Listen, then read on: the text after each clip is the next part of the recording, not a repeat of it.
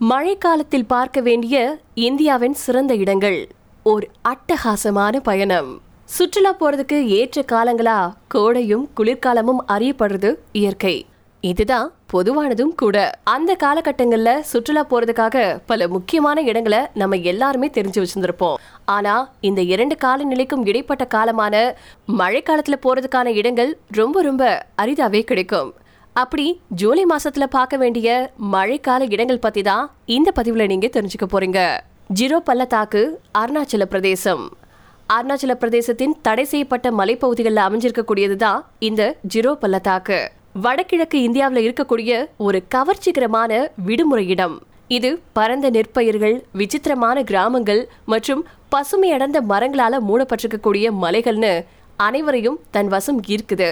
இந்த அழகான சின்ன நகரத்தினுடைய அமைதி இலைப்பாறல தேடுறவங்களுடைய சொர்க்கமாவே இருக்கு. அதே வேளையில கண்கொல்லா இயற்கை அழகு எண்ணற்ற இயற்கை ஆர்வலர்களையும் புகைப்பட கலைஞர்களையும் கவர்ந்து இழுக்குது.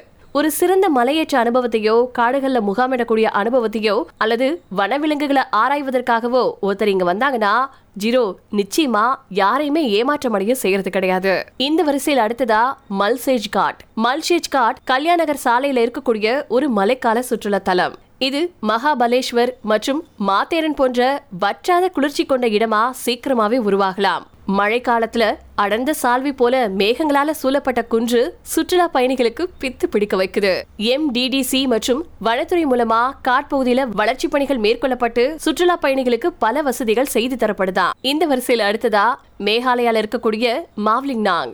இது ஆசியாவின் தூய்மையான கிராமங்கள்ல ஒன்னா நல்ல பேரை எடுத்திருக்கக்கூடிய மேகாலயா கிராமம். இது கடவுளின் தோட்டம் அப்படிங்கிற புனைப்பெயராலையும் அழைக்கப்படுது. பழத்தோட்டங்கள் ஓடும் நீரோடைகள் எப்பவுமே பசுமையான சுற்றுப்புறங்கள் அசையும் பனை மரங்கள் மற்றும் காசி பழங்குடி இனத்தவர்களால பாதுகாக்கப்பட்ட மரபுகள்னு மேகாலயாவின் தெற்கு தொடர்களின் விளிம்புல ஒரு சிறந்த சுற்றுலா அனுபவத்தை இது வழங்குது. மத்த காலங்கள்லயே எப்படின்னா மழைக்காலத்துல இன்னும் பிரமாதமான சூழலை அனுபவிக்க பயணிகளுக்கு ஒரு சிறந்த அனுபவத்தை வழங்குது மாவ்லினாங் அடுத்ததா ராஜஸ்தான்ல இருக்கக்கூடிய மவுண்ட் அபு. ராஜஸ்தான் மாநிலத்தின் ஒரே மலை வாசஸ்தலம் மவுண்ட் அபு தான். கடல் மட்டத்துல இருந்து ஆயிரத்தி எழுநூத்தி இருபத்தி ரெண்டு மீட்டர் உயரத்துல இருக்கு. மேலும் ஆரவல்லி மலைத்தொடரின் பசுமையான மலைகளால சூழப்பட்டிருக்கு. பழங்குடியின சமூகங்களின் பழமையான குடியிருப்புகள் பிரிட்டிஷ் பாணி பங்களாக்கள் மற்றும் அரச விடுமுறை விடுதிகள் உள்ளிட்ட ஆடம்பரமான வீடுகளின் வண்ணமயமான கலவையோடு காணப்படுது. ராஜஸ்தான் சுற்றுலா உட்பட நாட்டின் பெரும்பாலான சுற்றுலா பேக்கேஜ்களுக்கு மவுண்ட் அபுவை உள்ளடக்கியே இருக்கிற அளவுக்கு மிக முக்கியமான இடமா இருக்கு இந்த இடம். அண்ட் அடுத்ததா உத்தரகண்ட்ல இருக்கக்கூடிய ராணி கேட் உத்தரகண்ட் மாநிலத்துல ஆல்மோரா மாவட்டத்துல இருக்கு இந்த ராணி கேட் ஒரு அழகான மலைவாச ஸ்தலம். இது கடல் மட்டத்துல இருந்து ஆயிரத்தி எட்நூத்தி இருபத்தி ஒன்பது மீட்டர் உயரத்துல அமைஞ்சிருக்கு. இயற்கை அழக ரசிக்கிறவங்களுக்கு ஆர்வம் இருக்கிறவங்களுக்கு எல்லா பருவ காலங்கள்லயும் ஏற்ற ஒரு சுற்றுலா தலம் இதுதான் டானிகேட் அப்படிங்கிறது பெரிய இமயமலையின் ஒரு சிறந்த அழக பிரதிபலிக்கக்கூடிய இடமா இது திகழுது. அடுத்ததா மத்திய பிரதேஷ்ல இருக்கக்கூடிய ஒர்ச்சா. பெட்வா ஆற்றின் கரையில அமைஞ்சிருக்கக்கூடிய ஒர்ச்சா அப்படிங்கிற இந்த வரலாற்று நகரம் பதினாறாம் நூற்றாண்டுல பண்டேலா ராஜ்பூத் தலைவரான ருத்ர பிரதாப் அப்படிங்கிறவரால நிறுவப்பட்டுச்சு. இந்த பெட்வா ஆறு ஏழு கால்வாய்களா பிரியுது. இது சத்தாரா அப்படின்னு அழைக்கப்படுது. இது ஒச்சாவின் ஏழு முன்னாள் தலைவர்களின் நினைவா கட்டப்பட்டது அப்படின்னு புராண கதைகள்ல சொல்லப்பட்டிருக்கு. பழங்கால நகரம் காலப்போக்குல உறைஞ்சிட்டதாவும் தெரியுது.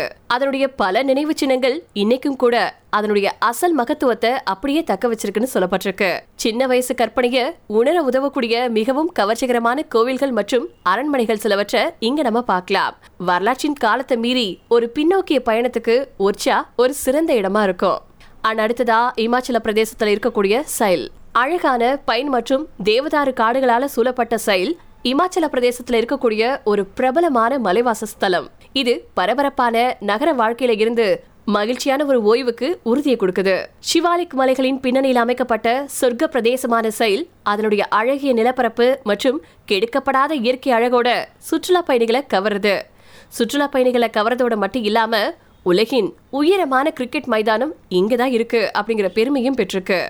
அடுத்ததா ராஜஸ்தான் மாநிலத்தில் இருக்கக்கூடிய புஷ்கர். புஷ்கர் இந்தியாவின் பழமையான நகரங்கள்ல ஒண்ணு.